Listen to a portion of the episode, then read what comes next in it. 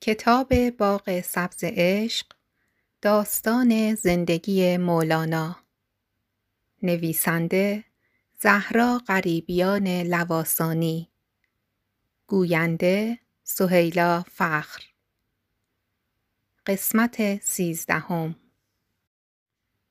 ماه چون سکهای درخشان از پنجره به اتاق مدرسه نگاه می کرد و منتظر خبر تازه‌ای بود. تمام روز در سفر بود تا شب به این سوی آسمان بیاید و از پس درختان لخت و اور در شب سرد زمستانی بغداد دستهای نورانیش را جلوی دهانش بگیرد و ها کند و به شهر چشم بدوزد. ماه تن نقرهیش را کمی کش و قوس می‌داد که به یک باره نگاهش بر بام مدرسه افتاد. آن وقت بود که روان شد و آواز خان به بام مدرسه نزدیکتر شد. شبی آرام بود. کهکشان سپید بر پهنای آسمان خوابیده بود و بیابان در پرده شب به خواب عمیقی فرو رفته بود و شهر خاموش خاموش بود. محمد جلال الدین بر روی بام با یک جامعه نازک به نماز ایستاده بود و از بام مدرسه به بام خدا می رفت و نه صدای باد که در انبوه شنهای بیابان زوزه می کشید و نه ماه که به او چشم دوخته بود او را از حالی که داشت بیرون نمی آورد. ماه محو تماشای او بود.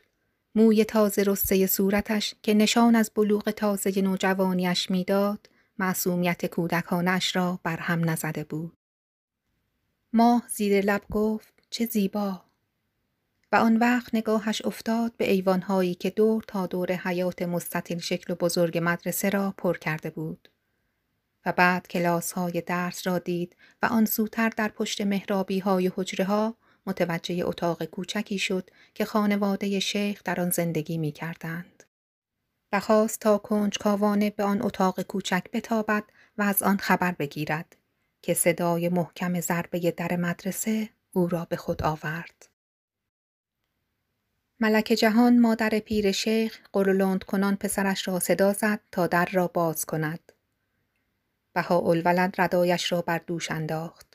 اهل خانه همه بیدار شدند و مانده بودند که آن موقع شب چه کسی در را چنین میکوبد و حالا با بیدار شدن آنها ماه می توانست اتاق کوچک را در زیر نور کمسوی چراغ ببیند که شباهتی به خانه بزرگ خاندان بهاءالولد در بلخ نداشت.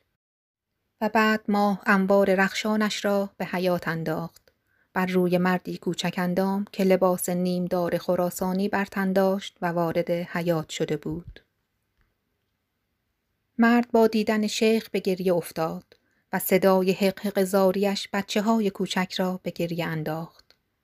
شیخ بهاءالولد دستش را بر شانه مرد گذاشت و سر کوچک او را بالا آورد و در چشمان بیرنگش نگاه کرد. چه شده میرزا علی؟ مگر خدا را از یاد برده ای مرد؟ چرا شیون و زاری را انداختی؟ حقق مرد آرام شد اما قطرات اشک چشمانش توان ایستادن نداشت. کشتند همه را کشتند خانه هایمان را سوزاندند ما در بغدادیم و چه می‌دانیم چه بر سرشان آوردند. خبر آوردند بلخمان با خاک یکسان شده شیخ به زودی به اینجا هم می‌رسند. سلطان العلماء مرد را با خود به ایوان برد و روی نمد نشاند.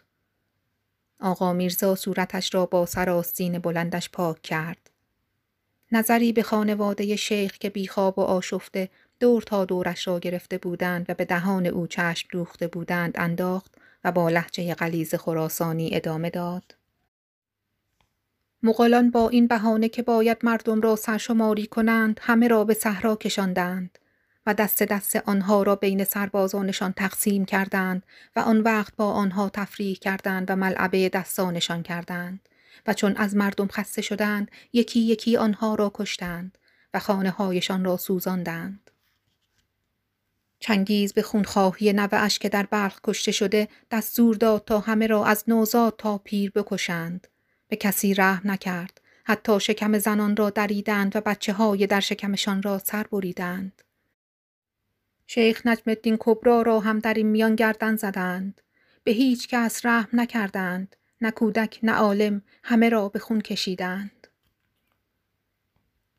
مرد دیگر سرش را بالا نیاورد وگرنه صورت رنگ باخته خاندان شیخش را می‌دید که بر زمین توان ایستادن نداشتند. جلال الدین محمد بلخی در بالای بام نمازش را به پایان رسانده بود و تنها این قسمت از سخنان مرد خراسانی را شنیده بود که چنگیز به خونخواهی نوهاش که در بلخ کشته شد دستور داد تا همه را از نوزاد تا پیر بکشند. حس کرد که به یک بار کودکیش شهری که دوست می داشت مردمانش که عزیزشان می داشت و گذشتهش را در یک لحظه از دست داده است. خودش را می دید که از کنار درختانی عبور می کند که هیچ کدام سر ندارند. باغ خانشان نیز حتما در آتش سوخته و آن درخت سیب که در میان شکوفه هایش با فرشتگان دیدار داشت.